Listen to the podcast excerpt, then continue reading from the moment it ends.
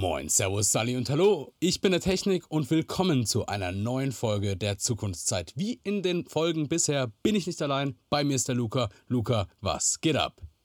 Hi Technik, grüß dich. Wunderbar, endlich geht's wieder los. Episode 09. Ich habe natürlich wie immer richtig Bock auf die neue Folge. Ja, Wollinger. Heute mal wieder ein Thema, was wir wahrscheinlich eher in dem Raum Mobilität rein oder in dieses übergeordnete Thema Mobilität reinpacken würden.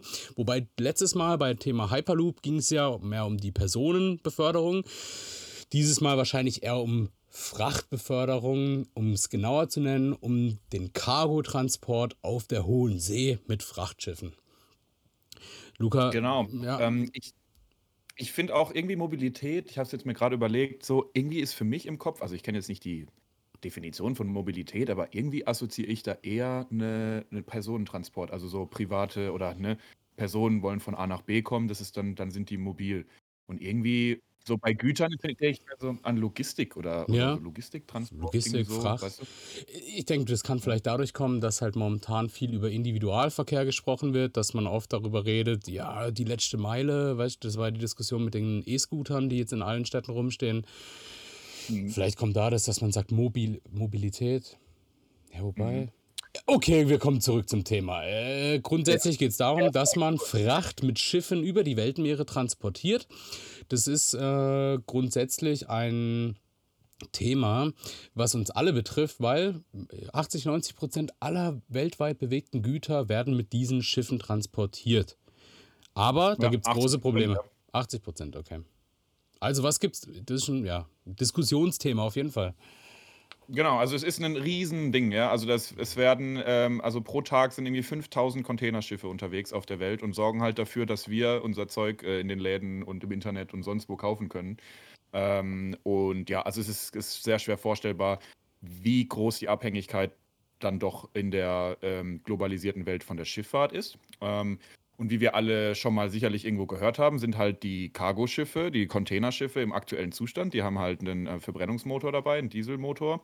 Und der ist natürlich eine Drecksschleuder des Zorns, ähm, weil die auch einen Haufen Energie brauchen, weil die sehr schwer sind, sehr groß sind. Wir alle haben jetzt vielleicht äh, sehr prominent ähm, im jetzt auslaufenden Jahr ähm, zum Beispiel das Thema mit der Evergreen mitbekommen, im Suezkanal, die da schräg stand und was für krasse Folgen das hatte. Ähm, und genau, also da hat man so ein bisschen ein Gefühl dafür bekommen, was da eigentlich alles dranhängt. So, und da wir ja in der Zukunftszeit uns mit Zukunftstechnologien beschäftigen und äh, ist es ja, geht es ja immer irgendwie darum, äh, Dinge, vorhandene Dinge grüner, effizienter, schneller, eben zukunftsfähiger zu machen. Und äh, so einen Ansatz gibt es eben auch in der Schifffahrt. Und zwar ist hier die Überlegung, könnte man nicht die uralte Technologie sozusagen des Segelns wieder neu auffachen und ähm, im wahrsten Sinne des Wortes auffachen. Mhm. Ähm, und Gutes für äh, die modernen die modernen äh, Containerschiffe verwenden. Da gibt es verschiedene, also drei Ansätze möchten wir mit euch heute bes äh, besprechen. Ähm, und äh, ja, und natürlich wie immer schauen, wie ist der Stand der Technik, ähm, welche Probleme gibt es da, welche Unternehmen gibt es schon und was für Ziele haben die ausgesprochen. Und äh, ja, und dann wollen wir natürlich unser Segelfrachtschiff Zukunftsbild am Ende malen äh, und den Ausblick wagen gemeinsam. So viel zum Programm heute. Das ist im Endeffekt ist es ein super spannendes Thema, weil man sich aus einer äh, Technologie, wie du gerade gesagt hast, bedient, die es schon mal gab. Ich meine, die, die Geschichte der Schifffahrt begann mit Segeln. Äh, die alten Ägypter waren die ersten, die quasi erstmal, ja gut, da wurde viel rumgerudert, aber später kamen dann richtige Segelschiffe. Damit haben wir die Welt erkundet, erobert und die ersten Frachten wurden zwischen den Ländern und Kontinenten mit Segelschiffen äh, ja, transportiert. Da aber heute in unserer globalisierten Welt aber viel mehr Fracht unterwegs sein muss, wir hatten da mal eine Zahl, das sind pro Tag, wenn man äh, mal so im Internet schaut, es gibt sowas wie Flight Radar, also wer das nicht kennt, das ist so eine App, ein Programm, damit kann man schauen, wie viele Flugzeuge gerade in der Luft sind. Sowas gibt es auch für Schiffe. Und wenn man da drauf guckt, sind täglich immer rund 5000 dieser Cargoschiffe voll mit Containern unterwegs.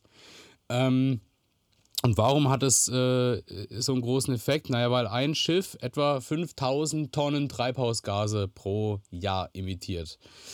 So viel mal schon vorher zu dem Thema Zahlen. Deswegen macht es auf jeden Fall Sinn, weil all diese Schiffe zusammen sind, und das ist eine Zahl, die ich fast klein finde, nur drei, also sie sind ähm, alle Treibhausgase weltweit, die für den Klimawandel ähm, beteiligt sind, machen diese Containerschiffe, diese Frachtschiffe 3% aus. Wobei, Luca, jetzt habe ich mal eine Frage. Ich höre immer wieder von einer Zahl, die da sagt, die zehn größten Frachtschiffe sind für einen bestimmten Anteil, 20% aller Treibhausgase weltweit, äh, verantwortlich. Mhm. Das kommt jetzt irgendwie gegen diese 3% der gesamten CO2-Emissionen aller Frachtschiffe. Äh, ja, das kommt jetzt auch ein bisschen viel vor. Also, das, man muss es ja schon, ne, also das ist ja, man, ich habe, ich treffe auch häufig auf Zahlen, die in dem Kontext mir mhm. irgendwie ähm, jetzt erstmal klein erscheinen, aber wenn du dir halt überlegst, erstmal, wie viel Emittenten es denn gibt von Treibhausgasen und wie viel Treibhausgase überhaupt ja. pro Jahr, pro Tag, je nachdem, wie du es betrachtest, ähm, emittiert werden, dann ähm, kommt man schnell auf den Trichter, dass auch kleine einstellige Prozentzahlen ähm, einen, riesen äh, Beitrag als einzelner Emittent äh, darstellen können. Also ja. darf man sich nicht in die Irre führen lassen, sind nur 3% der gesamten CO2-Emissionen, weil es gibt einfach, ab, der, der Kuchen, das Kuchendiagramm ist sehr, sehr ausgeschmückt. Es gibt viele verschiedene Sehr viele Streifen, ja. Aber dann genau. sind also 3% doch ähm, ein Wert, wenn man sich äh, gesamte Emissionen auf der gesamten Welt anschaut, sind 3% dennoch ein so großer Faktor, wo man Angriffe wagen kann. Und wie du eingangs erklärt hast, gibt es ja verschiedene Technologien aus der Vergangenheit, weil heute äh, so ein typisches Frachtschiff, das läuft, wie du sagst, mit einem Dieselmotor. Das sind genauer gesagt zwei Takt-Turbo-Dieselantriebe. Wenn man sich mal im Internet äh, das anschauen will, so ein Motor ist etwa so groß wie ein Einfamilienhaus oder noch größer. Da reden wir von Tausenden von PS an Leistung. Ähm, die erzeugen heutzutage hauptsächlich, also gewisse Schiffe laufen heutzutage damit, dass diese Motoren Strom erzeugen und die wiederum riesige Elektromotoren in einzelsteuerbaren ähm, in einzelsteuerbaren Schrauben, also das so ist das hauptsächlich, wenn man jetzt sich irgendwelche Schiffe anschaut, rund um das Thema Kreuzfahrtschiffe. Bei, bei, bei Frachtschiffen kann es natürlich nach wie vor noch eine Hauptwelle sein, dass hinten ein großes ähm, äh, Propellerrad gedreht wird.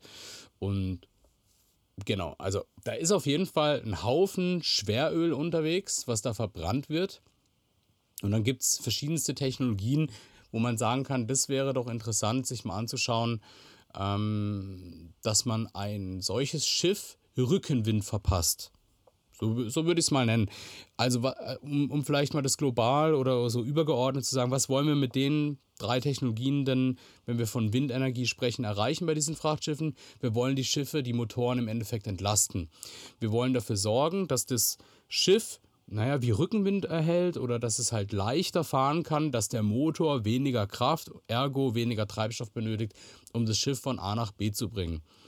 Ähm, und wie fangen wir jetzt an? Wir haben jetzt hier die Reihenfolge, wie ich sie vielleicht, glaube ich, gar nicht eher sagen will, weil dann, also, also meiner Meinung nach ist das Thema mit den Flettner-Rotoren etwas, was man vielleicht schon öfter gesehen hat. Flettner-Rotoren sind im Endeffekt riesige Röhren, die sehen aus wie ganz große Rohre, die obendrauf auf dem Schiff stehen. Ähm, man hat bestimmt schon mal ein Bild gesehen mit einem großen Schiff, wo so vier solche Türme drauf sind. Vielleicht hat jemand sogar sowas schon mal im Hafen stehen sehen. Diese Rotoren nennt man Flettner-Rotoren. Die sind benannt nach einem Deutschen, erfunden wurden sie aber von einem Finnen.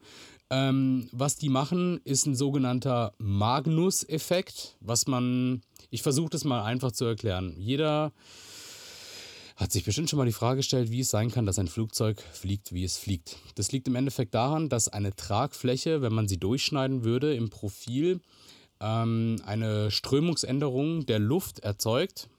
Und diese Strömungsänderung erzeugt eine Kraft oder ähm, wie, wie, nennt sich das? Ähm, die Luft, die nach unten gedrückt wird, hat mit dem Newtonschen dritten Gesetz, Aktio, Reaktio, einen Kraftvektor, also einen Krafteffekt nach oben. Und wenn die Kraft, die man nach unten drückt, größer ist wie die Kraft, die das Flugzeug äh, äh, von der Erdanziehung erfährt, dann geht das Flugzeug nach oben. In dem Fall fliegt es.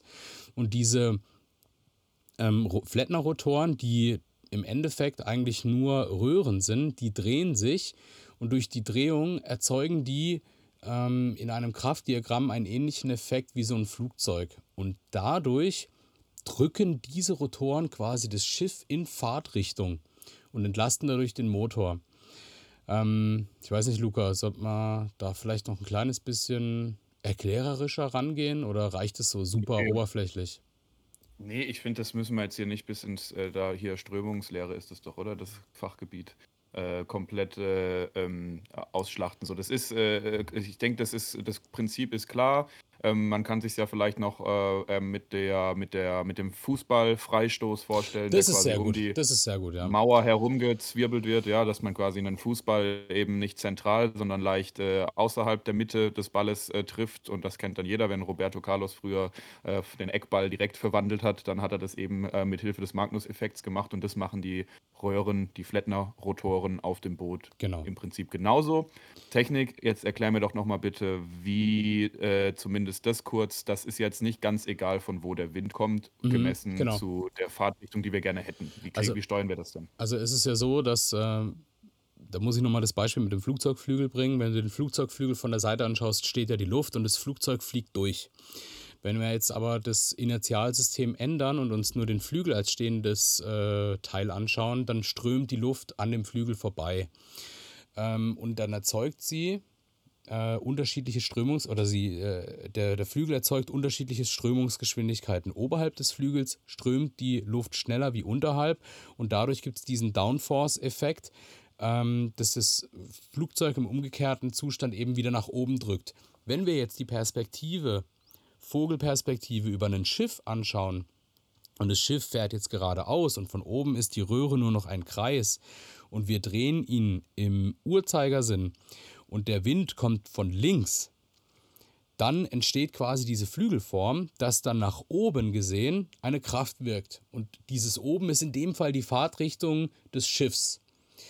Das bedeutet im Umkehrschluss, wenn ich mit dem Schiff und diesen Flettner-Rotoren ähm, effizienter fahren möchte, muss der Wind von der Seite kommen. Wenn er von links kommt, muss ich im Uhrzeigersinn drehen. Wenn der Wind von rechts kommt, muss ich im Gegenuhrzeigersinn drehen.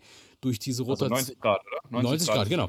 Und im, das wäre das effizienteste, orthogonal. Mhm. Ähm, man kann über die Rotationsgeschwindigkeit noch so ein bisschen die Windrichtung kompensieren. Also je nachdem, ob man schnell oder langsam diese Röhre dreht, kann der Schiff von, kann der Wind jetzt äh, von vorne rechts oder hinten rechts oder vorne links und hinten rechts äh, links kommen. Direkt von vorne oder von hinten bringt nichts. Da kann man nichts machen. Mhm. Da könnte man das Schiff vielleicht in der Drehung ein bisschen unterstützen, keine Ahnung. Aber grundsätzlich Ja. muss der Wind von links oder von rechts kommen. Dann sind diese Röhren am effizientesten. Ich finde es schon geil, ähm, erstmal, dass das wirklich was, also ich, ich hatte das, als ich zum ersten Mal davon gehört hatte, dachte ich so, hä, okay, da drehen sich jetzt die Dinger, kann das jetzt so viel ausmachen? Mhm. Klar, man muss ja auch dazu sagen, die, die sind ja auch äh, 16, 20 Meter hoch, das sind ja Genau, keine zwei kleinen, Meter Durchmesser. Das sind Riesen, das sind äh, Schornsteine, wenn du das so willst. genau, genau. Aber trotzdem ähm, sind die ja super easy in der Handhabung. Ne? Also die Mhm. wiegen ja irgendwie 0,1 Prozent des ganzen Schiffsgewichts. Die kosten pro Röhre 750.000 Dollar. Ähm, gut, ist jetzt in so einem so ein Containerschiff, ist ein Bruchteil von den Kosten von einem ganzen Containerschiff auf Genau. jeden Fall. Ähm, man braucht nur zwei Stunden, um so ein Ding auf einem Schiff aufzustellen. Genau. Es ist auch komplett modular, also du kannst an, du, du, du baust ja, du brauchst jetzt nicht das Schiff neu bauen und dabei Flettner-Rotoren einplanen, sondern du packst die einfach auf vorhandene Schiffe, auch geil. Nein, das, ist, du su- halt das ist super wichtig, dass das jetzt im Endeffekt geht. Das war früher nicht so. Da gibt es mittlerweile Firmen, die haben quasi so ein Add-on-System gemacht, wo man wie Mhm. so Türmchen auf diese äh, Schiffe baut und darauf kommen die Antriebe und die Röhren selber. Und deswegen sind die auch so schnell installierbar. Also du kannst, wie gesagt, wenn du es jetzt drauf anlegst, an einem Tag so ein Schiff mit vier, fünf, sechs Rotoren ausstatten äh, und dann läuft es schon deutlich effizienter. Und wichtig, die Mhm. Dinger sind auch klappbar. Das ist äh, sehr wichtig, weil so ein Schiff an sich ist schon hoch. Und es gibt viele Häfen weltweit, da muss man ähm, durch, äh, äh, durch Brücken durch, die auf dem ersten Blick natürlich hoch sind, aber äh, so ein Riesenschiff und dann nochmal 16, 20 Meter Röhren obendrauf, das ist schon wichtig, dass die geklappt werden können. Ja, ah ja, das ist alles Und das, möglich. das, das, das ist ja auch, also was ja die Länge der Rotoren begrenzt, ähm, ist ja zum einen die Handhabung beim Klappen, weil du kannst ja natürlich, wenn du mehrere hast, und du, du, die sind ja starr, die werden ja nicht eingefahren oder so, sondern du musst ja diese Länge, die du dann abklappst, musst du ja die komplette Röhrenlänge irgendwo ver verstauen, sozusagen auf dem, auf dem, auf dem Deck, an Deck, ja? ja. Das heißt, du kannst es nicht ewig lang werden lassen, weil irgendwann kommt halt der, der Sockel der nächsten Röhre, der im Weg sein könnte. Ähm, ähm, und wahrscheinlich ist auch, weiß ich nicht, ob dann irgendwann auch das äh, ineffizient wird, wenn du es zu groß baust. Also die Überlegung war jetzt, die ich hier gerade hatte, warum macht, zieht man die nicht einfach noch höher in die, in die Länge und kann damit noch mehr Strömungsunterschiede mhm. äh, generieren und dadurch vielleicht noch mehr Schub. Keine Ahnung, das ist jetzt aber nur eine ganz. Ich denke, ja. da wird es irgendwann so eine Formel geben oder so einen irgendwie, weißt du, wenn du mal schaust, das Ding, was bringt es an mehr Gewicht auf ein Schiff und was bringt es an zusätzlicher Vortriebsleistung wird es wahrscheinlich irgendwann so einen Break-Even-Point geben, wo du sagen kannst, wenn du jetzt höher wirst, wirst du eigentlich nur noch schwerer im Verhältnis zu der Mehrleistung an Vortrieb. Mhm. Also was wir jetzt bisher mhm. so gefunden haben, war alles so im Rahmen 16 bis 18 Metern Röhrenhöhe. Ähm, mhm. Und das trifft sich auch meistens mit so einer Schiffsbreite, weil die sind auch ja nicht unendlich breit und äh, dann muss man halt entweder überlegen, klappt man sie links, rechts oder wie macht man es auch. Ähm, dieses eine Beispielprojekt, was wir gesehen haben, da sind die Röhren nicht quer über das Schiff verteilt, sondern die stehen auf der ähm, Backbordseite in einer Reihe. Deswegen, mhm. das ist äh, eigentlich ja. erstmal grundsätzlich egal, wo die auf dem Schiff stehen muss halt irgendwie geschau äh, geschaut werden, dass das von der Installation her gut ist, dass die vielleicht sogar mit ihren Portalen auf dem Schiff fahrbar sind, weil je nach Hafen sind die Kräne nicht ganz so flexibel oder die Kräne müssen ja auch überall an die Ladung rankommen, also müsste man diese Röhren auch hin und her fahren können und das ist mit diesen neuen Portalsystemen, die auch nachrüstbar sind, möglich und das ist halt das mega Spannende. Und wenn man sich das mhm. mal anschaut, was eigentlich jetzt äh, an dem Beispiel mit diesen Flatner-Rotoren das so bringt, dann sparen diese Röhren bei einem typischen Containerschiff im Jahr etwa ähm, 1500 Tonnen Treibstoff ein. Und wenn man das jetzt umrechnet und ein bisschen hin und her rechnet, Treibstoffpreise, äh, bla bla bla, dann macht es sich für so einen Schiffswerft, Schiffs, eigentlich eine Reederei, ab fünf bis sechs Jahren. Oder? Ist das nicht eine Reederei? Es ist die Reederei, der ist ja egal. Es geht, äh, geht ja um die Firma, die das Schiff benutzt und quasi die äh, Ja. Instandhaltungs- äh, und Kosten hat. Also Da bin ich jetzt, gut, da bin ich jetzt in der Nomenklatur nicht so tief drin. Im Endeffekt, der, der das Schiff betreibt, die Spedition, die, die den Treibstoff bezahlen müssen, die für den ganzen Transport aufkommen, für die amortisiert sich das innerhalb von fünf bis sechs Jahren. Hm. Und so ein Schiff ist für viel, für eine längere Betriebsdauer ausgelegt. Also das macht absolut Sinn. Und es macht für uns ja. natürlich total Sinn, weil ähm, wenn ich jedes Jahr 1500 Tonnen Treibstoff einspare, 1500 Tonnen, das kann man sich gar nicht vorstellen. Und das ist nur die Einsparung. Ja. Das sind unfassbar, was man da, also finde ich krass, finde ich krass. Äh, in Prozent macht es etwa 20, bis zu 20 Prozent aus an Treibstoff, was ich mit so einem Schiff mit Flattermotoren einspare. Also das und damit, damit auch Emissionseinsparungen. Ja. Absolut, absolut. 20 Prozent weniger Emissionen. Das ist ja. schon mal ein recht großer Hebel. Okay, aber da können wir ja nachher noch ein bisschen, bisschen weiter mhm. ähm, vorwerken, gedanklich. Was genau. sind die anderen beiden? Also, wenn man jetzt an so eine Segeltechnologie denkt oder an so eine, an so eine Flugzeugform äh, denkt, dann gibt es das nächste, das wäre im Endeffekt ähm, Tragflächen als Segel. Also, man kennt ein altes Segelschiff, das hat einen Dreimaster, hat drei Masten mit Segeln. An so einem Frachtschiff würde man jetzt aber nicht Segel dranhängen, sondern ähm, so halt von der Optik her sieht es dann aus, Tragflächen. Tragflächen, die aufrecht stehen. Und die funktionieren dann im Endeffekt wie bei einem Flugzeug. Nur in dem Fall benutzt man halt Wind. Und die Flügel stellt man so an den Wind an, dass sie halt einen Vorschub in Fahrtrichtung des Schiffs erzeugen. Das sind dann je nach Schiffsgröße zwei bis fünf solcher Segel. Äh, da gibt es ein cooles ähm, Startup, das heißt Oceanbird. Die sind jetzt sehr ambitioniert, was die von Einsparungen sprechen. Die reden da von bis zu 90 Prozent Einsparung von Treibstoff. Ich meine, hohe Ziele, selbst wenn sie die Hälfte erreichen, dann reden wir von 45 Prozent, was immer noch bombenmäßig wäre. Und diese Dinge ja, sind halt. So viel als Flattner, ne? Ja, genau. Mehr als, ja. mehr als das Doppelte von Flattner-Röhren. Äh, und das Schöne an den Teilen ist, die sind ja quasi wie so ein Teleskop ausfahrbar. Also da mhm, hast du dann solche, heißt, solche Pods auf dem Schiff und dann fahren die hoch. Und dann sind die auf hoher See, wo viel Wind ist. ähm, unterstützen die das Schiff und im Hafenbereich oder auch im, ja, im Hafenbereich, wo ich vielleicht durch eine Brücke drunter durch muss oder da, wo halt Kräne wieder ans Schiff ran müssen, fahre ich die Dinger wieder ein. Mhm. Mhm. Ja, ähm, also klar, das ist natürlich typisch äh, quasi äh, Startup für irgendeine Geschichte, die noch in den Kinderschuhen steckt. Da, da da prognostiziert man mal gern mal die, die, ähm, die schönsten Dinge, aber trotzdem muss man jetzt erstmal, die werden sich sicherlich auch nicht einfach so gesagt haben. Die haben ja, ich weiß, die haben einen Prototyp Die haben einen Prototyp gemacht, Meter genau. ungefähr. Die planen damit 2024 das erste Schiff, tatsächlich, also richtiges Schiff, äh, Genau. ähm, äh, ins Wasser zu lassen. Ähm, wird sich zeigen, wird sich sehr bald zeigen, spannend. Ja, Also eben, genau. Und deswegen finde ich das auch so cool für den Podcast, weil das so, weil Zukunftszeit, das ist etwas, was super nah an uns dran ist. 2024, erstes Schiff ausgestattet mit diesen Tragflächensegeln. Also, da werden wir, da werden wir zeitnah was davon hören. Ja, so, ja, genau. Alle guten Dinge sind drei. Wir haben uns drei Windenergietechnologien für Frachtschiffe ausgesucht. Das dritte wäre etwas, was man ähm, vielleicht in Nachrichten schon mal gehört hat. Das ist ein bisschen länger her. Da habe ich jetzt auch nichts Aktuelleres mehr gefunden, außer Sachen, die fünf bis zehn Jahre alt sind. Ähm, das ist die Firma Sky Sales. Und was die machen, ist im Endeffekt einen Kite an ein Schiff dranhängen.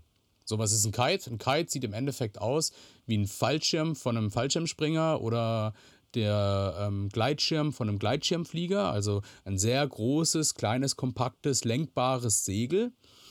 Ähm, und auf hoher See hat es an sich schon viel Wind, aber höher über dem Meer hat es noch viel mehr Wind. Und das Tolle, und da versagen natürlich die anderen Technologien bauartbedingt, äh, so ein Sky Sail, nennen wir es einfach ein Drachen oder ein Kite, der kommt auf eine Höhe von etwa 100 bis 300 Meter. Und diesen Kite die Sky Sales hat da sehr viel dran gearbeitet. Die haben ein System gebaut, was vorne am Schiff andockbar ist. Und das kann vollautonom diesen Kite ausbauen, ausfahren lassen, steigen lassen und lenkt ihn dann auch so und steuert ihn von der Höhe her perfekt, dass er das Frachtschiff, an dem er hängt, noch mitzieht. Das ist ein Riesenteil. Da reden wir von 160 Quadratmeter. Was sind 160 Quadratmeter? Stellt euch vor, äh, 20 Meter breit, 8 Meter hoch. 20 mal 8? Mhm. 16, ja. Ähm, äh, 20 mal 8 sind 160, also 8 Meter breit, 20 Meter lang ist dieser Kite, das ist ein Riesending. Ein Riesending. Ja. Und das äh, treiben die dann 100, 300 Meter hoch und der schafft, also die haben wir da Zahlen genannt von diesen, das, das, das ist schon äh, auf Schiffen installiert worden. Äh, insgesamt auf zwei Stück hat man das mach, gemacht. Und was man, äh, die hatten damals gesagt von ja, bis zu 20% Treibstoffversparnis möglich. Die Testergebnisse waren jetzt irgendwo im Bereich 5 bis 10% und eben auf windreichen Routen 5, 6, 7% Kraftstoffeinsparung. Aber das Teil ist halt super kompakt, das ist ein Vorteil davon. Äh, fünf, das heißt, ja. eigentlich am weitesten schon so erprobt, oder? Von den dreien? Ja, äh, weil das ist ja ich würde es ähnlich sehen wie die, bis zehn Jahren schon ich würde es ähnlich sehen wie die Flettner-Röhren. Also diese Flettner-Röhren-Rotoren, das ist eine sehr alte Technik, da wurde früher mal viel gemacht. Heutzutage mit einer intelligenten äh, äh, Computersteuerung in Kombination mit deutlich detaillierten Satelliten-Windkarten vielleicht effizienter zu navigieren. Ich denke, das kommt heutzutage halt auch noch dazu, wenn man so eine Technologie sich anschaut. Das ist nicht einfach nur, wir packen jetzt ein Segel, wir packen jetzt ein Kite an ein Schiff und gut ist, sondern vielleicht macht Sinn mit dem mit dem Schiff eine leichte Routenanpassung zu machen, dass ich dadurch optimaleren und vielleicht auch mehr Wind komme. Mhm. Irgendwie so, ja. Wie, wie ist es denn jetzt da mit dem Windtechnik? So, ich meine, da muss ja der Kite schon, ähm, also der, der, logischerweise muss auch hier der, oder muss hier der Wind den Kite füllen und dann quasi zieht der, der Kite ähm, das Schiff mit. Mhm. Ähm, wie eingeschränkt ist man jetzt denn da, nur rein theoretisch, wenn man sich die Kraftdreiecke mal vorstellt, äh, in der Windrichtung gemessen wieder daran, wo man hinfahren möchte eigentlich? Also ich stelle es mir jetzt gerade so vor, dass halt der Wind eher von hinten, also mhm. also halt immer noch einen weiter weiter ähm, ähm, ja. großer Bereich. So, der muss jetzt nicht direkt von hinten kommen. Da kann sicherlich auch mal 45 Grad irgendwie abstehen, der Kite, und du hast immer noch einen Effekt, ja. ja. Aber wie, wie, wie würdest du denn einschätzen, bis wohin könnt, wer, ist es noch sinnvoll einsetzbar? Wie abhängig ist man also vom Wind, ist im Prinzip die übergeordnete Frage. Ja, also typischerweise bei fast allen Segeln ist es so, dass man zunächst mal denken müsste, man wäre in Windrichtung immer am schnellsten. Das ist aber bei keinem Segel eigentlich so boah, jetzt bin ich mir nicht sicher, ob das bei einem Kite auch so ist, weil ich meine, wenn man sich mal Kitesurfer anschaut, die am Strand surfen, dann sind die auch immer ein bisschen sch äh, schräg am Wind. Und wenn ich, es ist so, wenn du vorankommen möchtest, musst du in einem gewissen Winkel zum Wind sein. Ich habe ich hab so einen Handkite, den kann man benutzen, wenn man mit Inlinern auf dem Feldweg ein bisschen Gas geben will. Ähm, wenn du den gerade in den Wind stellst, treibt es den automatisch gerade nach oben und er steht einfach über dir, weil das für ihn ein ruhigerer Zustand ist. Wenn du ihn aber mhm. mit 45 Grad in den Wind stellst und dann nicht gerade machst, sondern quer, dann will er zum Wind, zum maximalen Wind fahren oder fliegen. Und du hältst ja von der anderen Seite dagegen, also zieht es dich zum Kite. Und mhm. so ist es beim Segel auch. Beim Segel gibt es Wind- und Zu- und abgewandte Seiten, das nennt man Lee und Louvre. Und wenn man ähm, am, am schnellsten fahren möchte, dann stellt man sich in einem gewissen Winkel zum, zum, zur Windrichtung, weil man dann ähm, quasi maximal die Kraft des Windes ausnutzt im Verhältnis zur äh, Verdrängung des Bugs und mit, dem idealen, mit der idealen Strömung des Winds hinter dem Segel. Weil wenn du dich gerade in den Wind stellst und einfach eine fette Planke machst, dann hast du derart viele Strömungs- und Wirbel hinter dem Segel, dass das die ganze Zeit am Flackern und am Machen ist und es baut sich gar nicht richtig auf. Und es drückt dir halt auch noch den Mast in das Schiff rein. Das ist jetzt ein Haufen Strömung, ein Haufen Kräfte. Nichtsdestotrotz, einfach gesagt, der, Wink, der Wind sollte immer etwas quer kommen. Und ich denke, ähm, der, der mit einer, die können ja an so einem Kite nicht viel machen. Die können am linken, am linken Draht ziehen, am rechten Draht ziehen, aber wenn ich mir die Bilder von Sky Sails mal anschaue, dann waren diese Drähte relativ schnell gefasst an ein einziges, an einen einzigen Draht, an ein einziges Seil. Und dann haben die den eigentlich nur dadurch gesteuert, dass die ihm äh, mehr oder weniger Seil gegeben haben. Und der hat sich dann ideal in den Wind gestellt. Da müssen wir, mhm. ja, aber grund, ja. grundsätzlich schafft so ein Skysail bis zu 5 Tonnen Zugentlastung oder 5 Tonnen Zug. Ja, das entspricht etwa einer also wenn du dir überlegst, ja. ja, wenn du dir überlegst, so ein Kitesurfer, den, den, den zieht es ja schon mal gerne aus dem Wasser raus und fliegt, da gibt es ja auch alle möglichen Beispiele, wenn da ja. das nicht mehr unter Kontrolle hast, sondern du bist ja mal ein paar Meter, also ordentlich in der Luft und so, genau. kannst da mal eigentlich auch wegfliegen. Und das sind ja Bruchteile von denen, die da natürlich bei Cargoschiffen dann äh, eingesetzt werden. Also das muss ja paar hundert Kilometer weißt du, kurzfristig, ja. Aber ja, die, ja. genau, aber ich also immer die, so, die weißt du, so ein Drache, genau. dann denke ich so an, an, meine Kindheit, mit dem Papa irgendwie Drachen steigen lassen, chillig, so kann genau. schon mal arg werden und das ist jetzt halt einfach mal tausend, so gefühlt. Ja, ja, ja klar. Äh, also ich habe ja. hab so einen kleinen Kite, der hat zweieinhalb Meter Spannweite, Breite etwa. Hm. Wenn ich den krass in den Wind stelle und spring, dann zieht es mich mal zwei Meter vor.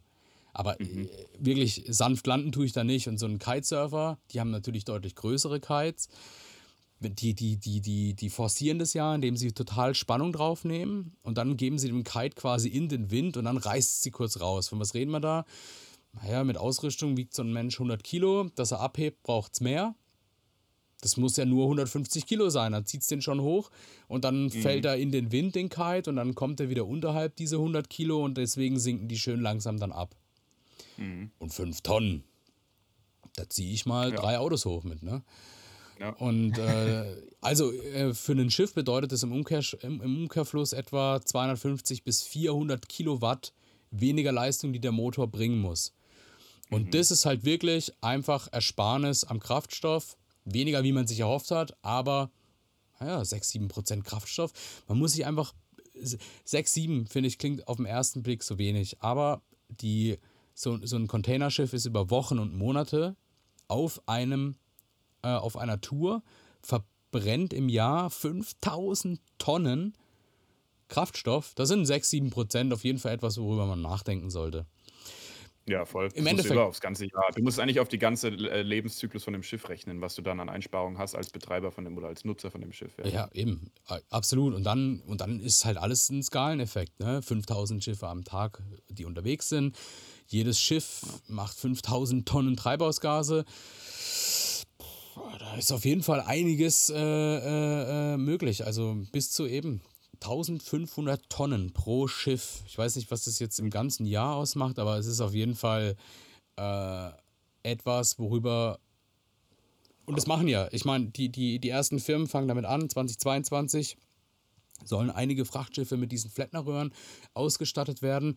Und ähm, 2024 soll ja eben dieses eine Schiff kommen, das hast du vorhin gesagt, mit diesen, äh, mit diesen Tragflächensegeln.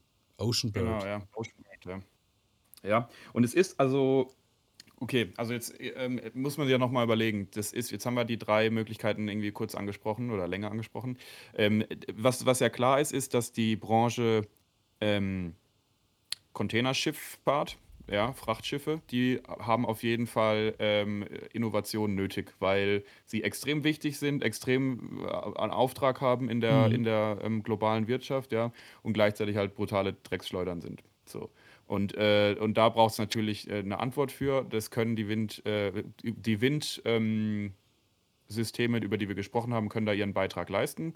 Ähm, was ist denn das einzig Vergleichbare, was quasi auch das übergeordnete Ziel verfolgt, die Schifffahrt grüner zu machen oder vielleicht auch effizienter zu machen? Das weiß ich in dem Fall jetzt nicht, aber ähm, wären ja das Thema E-Fuels mal wieder, was wir immer mal wieder angekratzt hatten Richtig. schon im Verlauf der alten Folgen, äh, aber noch nie, aber das wird sicherlich auch kommen, mal eine Folge nur über E-Fuels an der Stelle schon mal der Ausblick dahin. Ähm, genau, das ist quasi das ein, die einzige, einzige andere Möglichkeit, die, die jetzt aktuell so konkret auf dem Tisch liegt, wo man sagt, ja, mit E-Fuels, wenn du es denn erneut mit erneuerbaren Energien versuchst, die anzureichern und herzustellen, dass dann und nur dann du auch grünere ähm, eine grünere, für eine grünere Schifffahrt sorgen könntest, ja. Und sonst ist das eigentlich das Einzige, was so, also rudern kann man nicht. äh, das ist, die alte Technologie ist quasi raus. Wir rudern im Aber Endeffekt äh, ja mit einem Propeller. Wenn du es so willst, ja, rudern wir klar. heute immer noch, nur halt mit viel mehr Kraft, mit viel größeren Rudern. Ähm, das ist, ich meine, wie willst du auf einem, auf einem, du könntest äh, Schiffe mit, mit Düsen versorgen, dann verbrennst du aber halt auch wieder. Also machst du halt etwas, was wir haben und hybridisierst. Du kannst diesen Verbrennungsmotor aktuell auf dem Schiff natürlich dadurch hybridisieren, indem du ihm ein, ein Segel aufsetzt. Worüber man noch nachdenken könnte, wäre, man könnte eine Art Plug-in-Hybride machen, dass man diese Motoren dadurch entlastet, dass man einen Elektromotor äh, noch irgendwie mit reinschaltet und dieser Elektromotor äh, erzeugt dadurch Strom, dass dieses, das haben wir vielleicht noch kurz vergessen, dieses Sky Sail, also dieser Kite, da gibt es in Schleswig-Holstein schon eine Anlage am Boden und die benutzen so einen Kite, um Strom zu erzeugen. Also dieses Seil hängt dann an einem Dynamo dran und wenn man diesen, äh, diesen Kite gut in den Wind stellt, dann lässt man ihn rausziehen in den Wind, treibt diesen, ähm, diesen Dynamo an und erzeugt Strom. Dann bringt man den Kite wieder in einen sehr, in, in ein Windfenster, wo man ihn äh, mit wenig Energieaufwand wieder reinziehen kann. Dann stellt man ihn wieder gut in den Wind und so geht es hin und her und so ein Ding erzeugt echt relativ viel Strom. Ähm, das ist auf jeden Fall vergleichbar mit einem Windrad. Aber zurück zum Thema. Man könnte also ein Schiff auch elektrisch hybridisieren, indem man auf dem an Bord Strom erzeugt. Das könnte man zum Beispiel mit einer Brennstoffzelle machen. Und da hatten wir letzte Folge, vorletzte Folge, Direct Air Capturing, haben wir darüber gesprochen. Genau. Könnte man doch mit der Direct Air Capture Technology, bam, am Auspuff vom Verbrennungsmotor Wasserstoff erzeugen, damit eine Brennstoffzelle antreiben.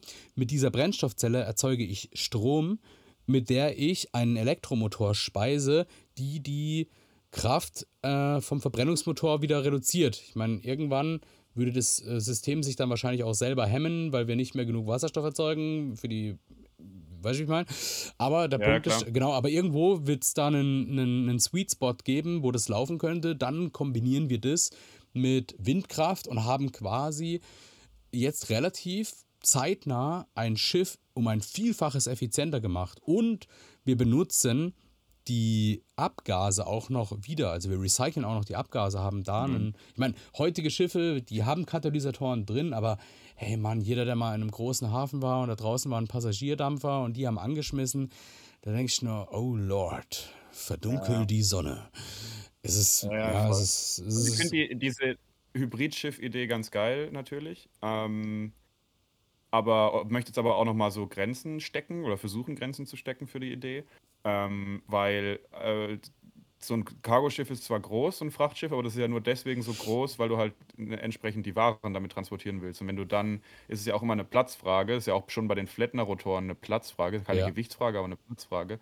Ähm, wie kriegst du es hin, dass trotzdem jetzt nicht der Stauraum in den Schiffen krank eingeschränkt wird, nur weil du jetzt halt die neue Antriebstechnologie hast, die halt ihren Platz braucht? Weil du willst ja am Ende nicht so ein riesen Schiff haben, was dann vielleicht super grün fahren kann, aber halt nur zwei, nur zwei Container mitnehmen kann. Und da so, kommen ne? wir dann, das heißt, äh, genau, da kommen wir dann zu einem Problem, was ja ein heutiges Plug-in-Hybrid-Auto hat.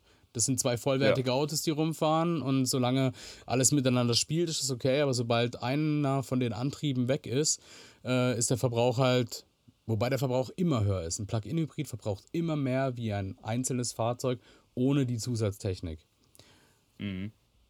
Ja, klar. Und dann, also dann, ne, du hast, wenn du einen Verbrennungsmotor auf dem, auf dem, an, an Bord hast, einen Wasserstoffmotor. Ich meine, ich weiß jetzt nicht, ob der Wasserstoffmotor äh, von der Dimension her, ob man sich den genauso vorstellen muss wie den Verbrennungsmotor, also auch ein Familienhaus in dem Fall, oder nicht, weiß ich nicht. Ich weiß aber zumindest von der letzten Folge, dass Direct Air Capture ja auch erstmal noch nicht modular vorkommt, dass mhm. man das quasi auf einen Auspuff macht. Und selbst und, und, und in der aktuellen Ausführung ja aus mehreren Schiffscontainern besteht von den Dimensionen her. Also so mal fünf bis zehn aufeinander gestapelt. So, und das muss er dann auch noch irgendwo machen. Also, wie gesagt, das ist jetzt nur noch mal so, braucht es natürlich Weiterentwicklung an vielen Stellen, aber prinzipiell äh, muss es ja so laufen, dass wenn man, wenn man das äh, übergeordnete Ziel der nachhaltigen Schifffahrt ähm, anvisiert, dass es wie immer in diesen ganzen Klimatechnologien eine, eine Mosaiklösung braucht. Ja? Also jede, jede Technologie und jeder Baustein muss seinen Teil beitragen, seine 5% eben beitragen, sodass man dann in der Summe ähm, zu größeren Einsparungen gelangen kann. Und da, das ist ein Denken, Denken, was nicht nur in der Schifffahrt, sondern was generell in der, ähm, in der Eco-Tech-Branche quasi notwendig ist, dass man gute Baute Bausteine findet und nicht quasi die eierlegende Wollmilchsau Richtig. versucht äh, und das, zu, äh, zu, erfinden. Das haben wir auch schon so oft in diesem Podcast gesprochen, dass das ein Puzzlestück im Gesamtbild darstellt. Und das ist wie, und diese, und diese, diese Gesamtbilder werden ja auch je nach Betrachtungsgröße größer und kleiner wo wir vorhin hatten, sind die 3% jetzt viel oder wenig? Ja, global gesehen, im ganzen Mix ist es viel. Und mhm äh, wenn du jetzt sagst, ja, jetzt machen wir hier ein bisschen Hybridisierung, da ein Segel hin, dann bringt es ein bisschen was an einem Schiff, aber gesamt ist es ein großer Baustein und das ist ja auch etwas, was wir jetzt schon sofort machen könnten. Man könnte mhm. viele Schiffe bereits damit ausstatten. Ähm, was ich bisher ganz cool finde, dass wir uns jetzt nur auf diesem Thema Technologieunterstützung ähm, fokussiert haben, weil man könnte natürlich äh, jetzt die grüne Keule schwingen und sagen, wir müssen einfach weniger Fracht durch die Gegend schippern. Aber das steuert die Wirtschaft, das steuert der Markt, das steuern wir Konsumenten. Das ist jetzt etwas, was wir mit dieser Technologie, äh, mit dem Windkraft- und Frachtschiffen, Segelfrachtschiffen jetzt in dem Fall nicht beeinflussen können. Da geht es dann darum, Status quo, es ist halt aktuell, wie es ist. Wir müssen gucken, dass wir es besser hinkriegen. Aber natürlich, klar, das soll in der ganzen Diskussion nicht unerwähnt bleiben. Wenn wir weniger globalisieren würden, was Güter betrifft, würden wir auch weniger äh, Schiffe unterwegs haben, würden wir auch weniger Treibhausgase emittieren. Aber grundsätzlich finde ich das eine geile Sache, dass man mit so einer Technologie, die eigentlich da draußen bereits vorhanden ist, jederzeit sofort loslegen könnte. Und da sind wir dabei, 2022 die ersten Schiffe, 2024 ähm, die ersten Schiffe mit dieser anderen Technik, mit diesen, mit diesen äh, Tragflächensegeln. Und ja, und dann bin ich mal gespannt, ob es dann weitere Mischungen auf den Schiffen gibt. Also ich meine, Direct Air Capture, ich glaube, das ist jetzt ein Hirngespinst, das wir hatten letztes Mal ob es denn nicht schlau wäre. die Direct Air Capture Brille auf, natürlich, klar. Nee, ja, also ich glaube nicht, dass da jetzt gerade darüber nachgedacht wird, dass auf einem Schiff so ein Direct. Air Capture Container mit drauf gepackt wird.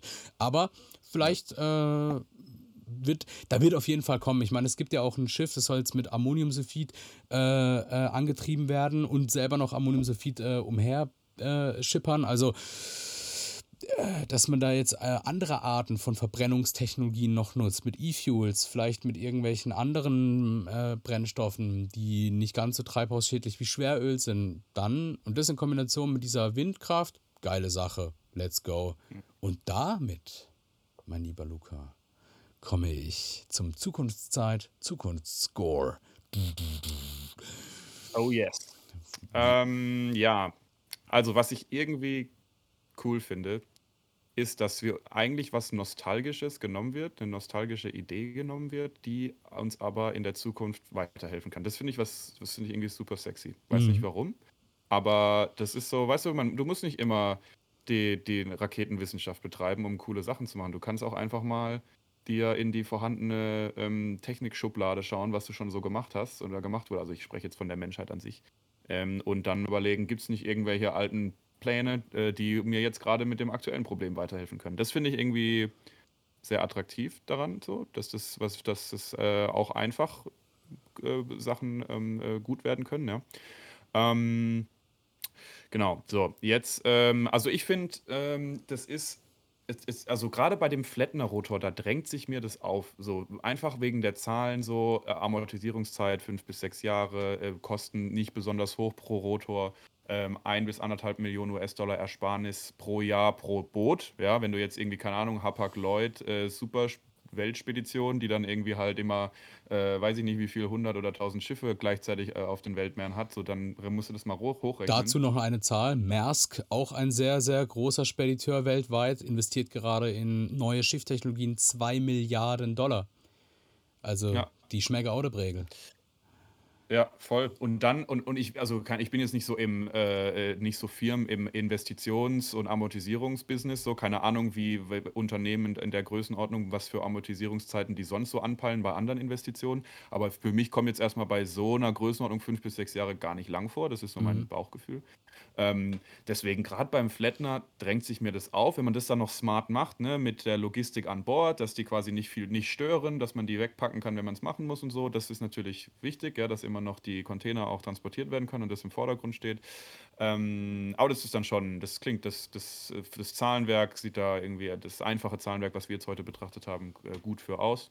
Und deswegen finde ich das gut. Es gibt de facto kaum Risiken oder Kritik. Das ist nicht so, dass irgendwas in die Luft fliegen kann oder dass irgendwie der, der Wind dich irgendwo hin, wo rein treibt, wo du nicht hin willst oder keine Ahnung. So, das, das Szenario gibt es nicht. Ähm, da, da ist also rein technisch ist keine, kein Risiko erkennbar. Ähm, wirtschaftlich, ökonomisch ähm, wie gesagt, weil die Summen nicht besonders groß sind äh, pro Rotor jetzt, und das ist jetzt keine heftigste, du willst ja kein Atomkraftwerk bauen auf dem Schiff oder so, das ist jetzt wirklich, äh, das, die Kosten halten sich auch in Grenzen. Ähm, deswegen ist es auch hier wieder erneut eine Technologie schwierig, wo es irgendwie, wie bei mRNA, da hatten wir das auch, hä, was gibt es eigentlich für Risiken und Kritik daran so, ne? Ähnlich. Deswegen ähm, gebe ich dem eine 7. Okay, okay. Ja, ja, das ist, äh, also, was du gerade gesagt hast, ähm, finde ich,